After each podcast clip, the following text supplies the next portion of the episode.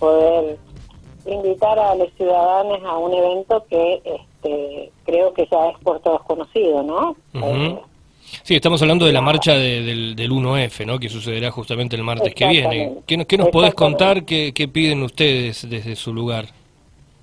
Bueno, mira, esta marcha del 1F ha sido autoconvocada, digamos que desde distintos lados de la sociedad y desde también el ciudadano común eh, y la ciudadana común, eh, ha surgido esta inquietud de decir eh, basta, basta a esta Corte Suprema corrupta, elegida a dedo, que siempre está a favor del poder y nunca de los ciudadanos. O sea, eh, esto, para empezar, el nombre ya te hace ruido, Corte Suprema. Parece que viviéramos en el siglo pasado. Ni Corte ni Supremos. Eh, y en este caso son este, cuatro varones, y, pero no solamente por el hecho de que sean cuatro varones, eh, sino que son varones que no tienen mirada de género.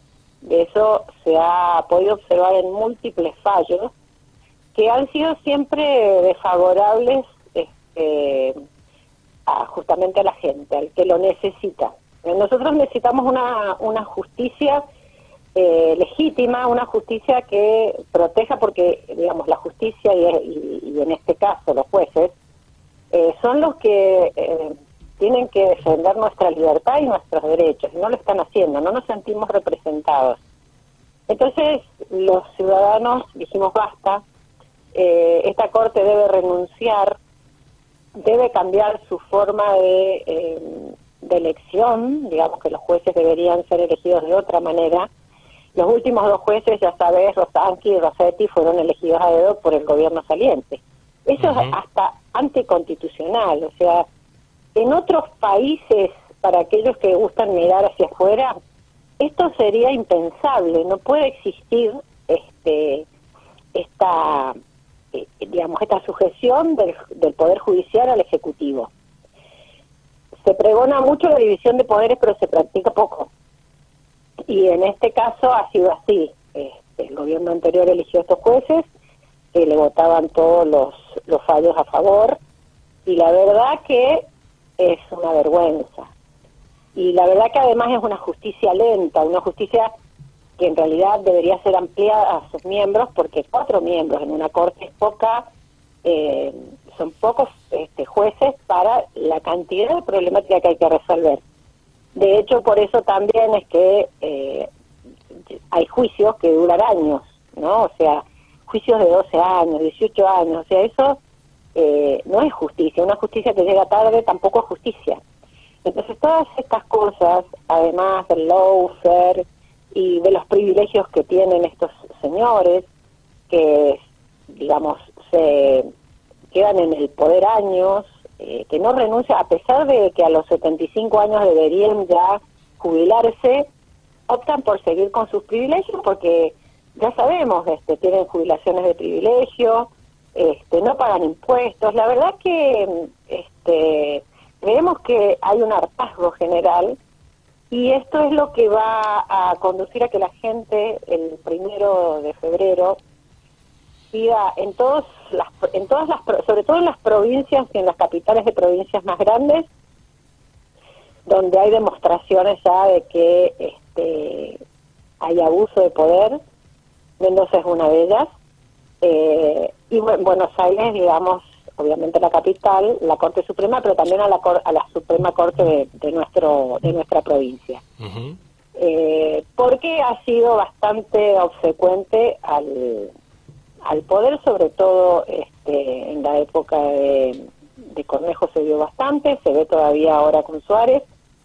Es, este, también acá los jueces responden al poder y no al ciudadano y ciudadana.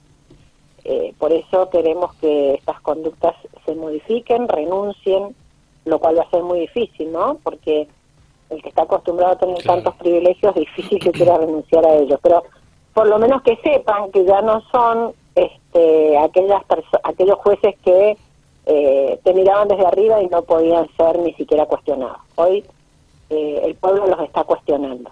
Así que por eso es esta movida que ya te digo partió de fue autoconvocada, obviamente que hubo muchas eh, agrupaciones, sobre todo organismos de derechos humanos, gremios, eh, personas individuales, eh, asociaciones de distinto tipo que han visto que es necesario este, cambiar este paradigma, van a salir a la calle en las principales capitales, van a ir, en, el caso de Mendoza, se va a hacer la marcha hacia los tribunales federales. Y acá en San Rafael también va a haber una concentración Bien. en el kilómetro cero y de ahí se evaluará si va a haber marcha o no, pero una concentración para empezar. Bien, ¿en qué, horario, en qué horario será, Patricia, perdón, en qué horario será aquí en San Rafael el, momento de la concentración? a las, eh, más o menos como en todo el país, a las 18.30. Bien, perfecto. Perfecto. bueno, y ahí, se va, ahí se va a evaluar si hay marcha o no, o sea, ¿de qué va a depender sí, porque vamos a ver, de acuerdo a la convocatoria, este, esperemos que sea que sea mucha, porque hemos estado eh, repartiendo invitaciones en el centro y la verdad es que nos ha sorprendido eh, la adhesión y sobre todo de la gente joven. La verdad es que la gente joven ha respondido muy bien. Este, creo que son los que tienen la cabeza más abierta para, digamos, saber que los derechos este, no se piden, los derechos se defienden y de esto se trata.